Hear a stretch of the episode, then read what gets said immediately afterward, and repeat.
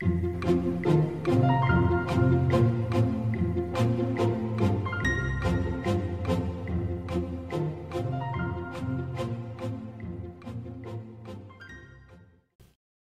们总以为孩子生下来，父母就立刻变得无所不能，足以面对任何挑战。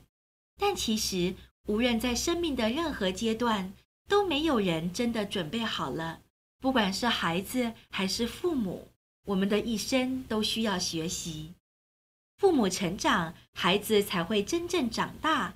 这本书的作者以自己的亲身经历为例子，说明一个童年的小事如何对往后造成重大影响。作者在大约八岁左右，家人想要养狗，但母亲不答应。为了可以养狗，家人一起展开说服行动，希望妈妈能松口答应。但结果是彻底失败了，因为妈妈心知肚明，到头来养狗的大部分工作只落在她一个人身上。有一天，作者和爸爸在一起走路上学的途中，我决定把我和妈妈交手的丰富经验传授给他，跟爸爸说。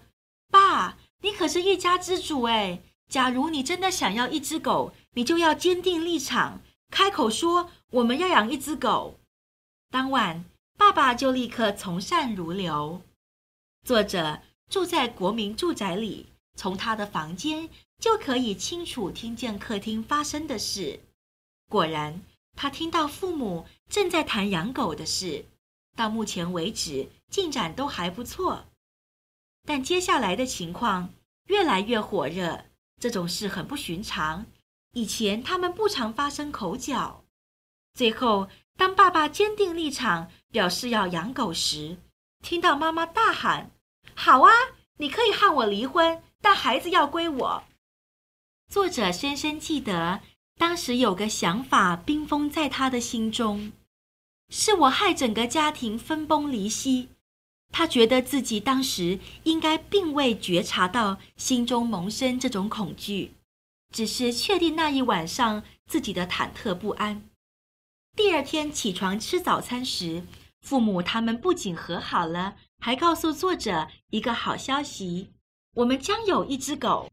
事后，作者透过自己的心理疗法发现，即使听到这个消息，依然无法抹去前一晚经历的深切恐惧，大脑已经将恐惧储存起来，以防止任何可怕的事情再次发生。这个恐惧造成作者在任何一段关系中再也无法自由说出自己的感受，或在另一半面前表达愤怒情绪。他回顾那晚养狗对话的记忆，领悟到妈妈就跟许多人一样。有时会把自己的观点变得很极端，利用这种策略，企图使别人妥协。后来，作者用认知行为疗法重写那段叙事之后，才解决了这件事对他的影响。他说：“假如我真的想要一只狗，我会坚定立场，然后好言好语地跟我太太说。”这个经历告诉我们。过往所发生的事，无论是我们对事情的说法，或是我们日后的理解，都并非是绝对的真相，都只仅仅是一种诠释而已。我们可以为自己创造故事，形塑我们的人格，而我们对世界的回应，奠基于我们对事件的诠释。大脑非常重视这类故事，认定这就是真相。所有的生物。都会呈现两种生命状态：成长或保护。大脑日以继夜，不断努力指示我们此时此刻该处于哪一种状态，并利用我们的记忆来做决策。久而久之，我们会以两种角度来看待这个世界：一是我们认为这个世界需要自我保护，或是我们将这个世界视为可以成长茁壮的地方。